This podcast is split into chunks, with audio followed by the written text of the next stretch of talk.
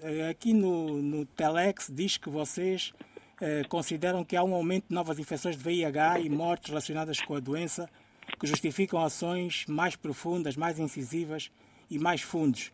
Qual é o cenário neste momento, tendo em conta essa situação? Olha, o cenário é um cenário de crise. Vocês sabem que o país está neste momento a viver dificuldades de toda ordem, fruto da situação da Covid-19, por um lado, e, e, de outras calamidades sociais que vão acontecendo um pouco pelo país e pelo mundo. E então, por essa razão, a situação social, eh, fundamentalmente para as pessoas de baixa renda, se está a degradar. E se nós eh, associarmos a luta contra a fome e as grandes endemias à questão da luta contra a pobreza, temos que entender que se quisermos vencer a epidemia da SIDA como um problema de saúde pública até 2030, vamos seguramente ter também de criar condições para combater eh, a pobreza, por um lado. Por outro lado, há também o grande problema da mobilidade da população e o início precoce da atividade sexual. Portanto, a nível de Angola, e por causa dessa gritante carência social, as meninas estão a começar a atividade sexual eh, muito cedo, de 9, 10, 11 anos, já estão no mundo da prostituição, do trabalho de sexo. Isso, de facto, também tem estado a contribuir para o aumento do número de novas infecções e de mortes relacionadas com a SIDA. O outro grande problema é também o problema dos apoios. Portanto, as pessoas vivendo com o VIH a nível de Angola são de baixa renda.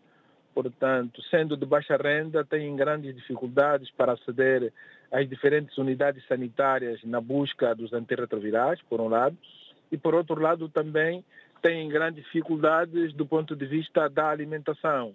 Se partirmos do princípio que as drogas antirretrovirais são muito fortes, exigem uma alimentação bastante equilibrada e essas pessoas eh, não têm essa possibilidade.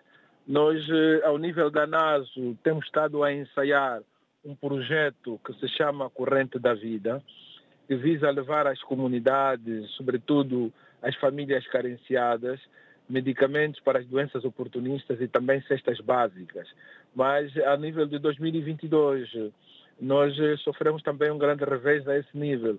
Tivemos muito pouca solidariedade, muito pouca sensibilidade para apoio às pessoas a esse nível. E então, nessa altura, grande parte dessas pessoas também estão a abandonar o tratamento porque não têm como continuar exatamente porque não há alimentação, e os antirretrovirais também são bastante limitados. Então, o contexto, repito, é um contexto de crise que exige da nossa parte mais esforço, mais compreensão, mais solidariedade, mas, sobretudo, mais eh, compromisso. E aqui há, de facto, uma componente que faz toda a diferença, que é o funcionamento da Comissão Nacional de Luta contra a SIDA e Grandes Endemias, que é liderada por Sua Excelência, eh, Presidente da República, e que, infelizmente, não funciona. E, então, não funcionando a Comissão Nacional de Luta contra a SIDA, nós estamos a padecer de liderança política e a liderança política faz toda a, a diferença. Então, há também aqui um grande exercício de advocacia por parte das organizações da sociedade civil lideradas pela NASO no sentido de resgatar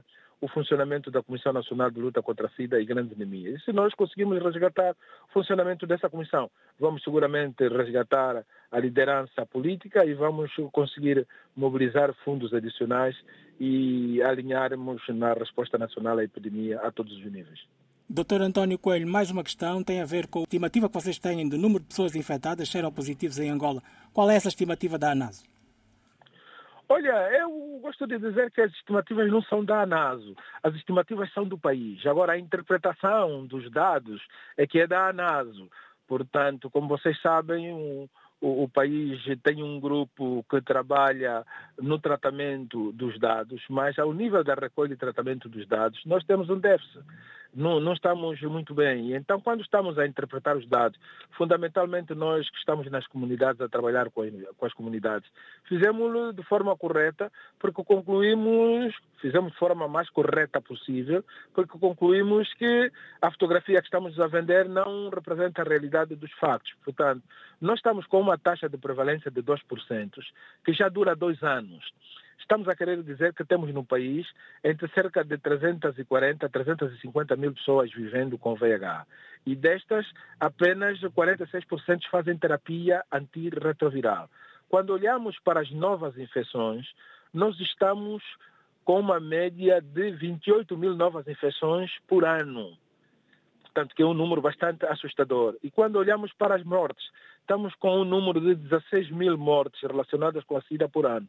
Portanto, o número de novas infecções e o número de mortes relacionadas com a SIDA tem estado a aumentar e então isso requer da nossa parte uma resposta mais efetiva, uma, uma resposta mais eficaz. Isto passa seguramente por mais fundos porque havendo mais fundos vamos seguramente aumentar as nossas ações.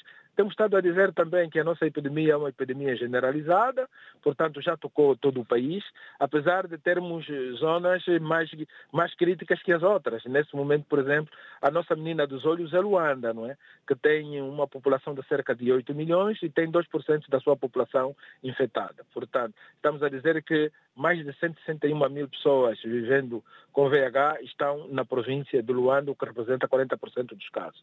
E depois temos as províncias do Cunene, eh, que têm uma taxa superior à mediana, que é 6%.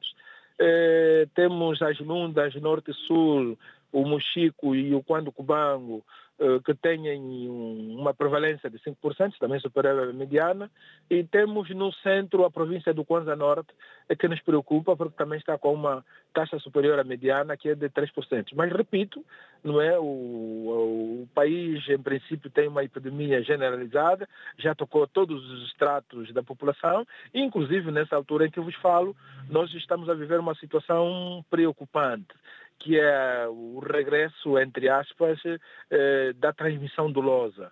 Sabem que durante algum tempo nós vivemos aqui em Angola essa situação da contaminação dolosa ou contaminação consciente, de pessoas com alguma saúde financeira que estavam a infectar outras pessoas, de forma consciente, repito, mas depois conseguimos, através de campanhas de sensibilização para a mudança de comportamento, mudar esse quadro, mas em 2022 eh, tivemos um número bastante considerável de casos de transmissão dolosa.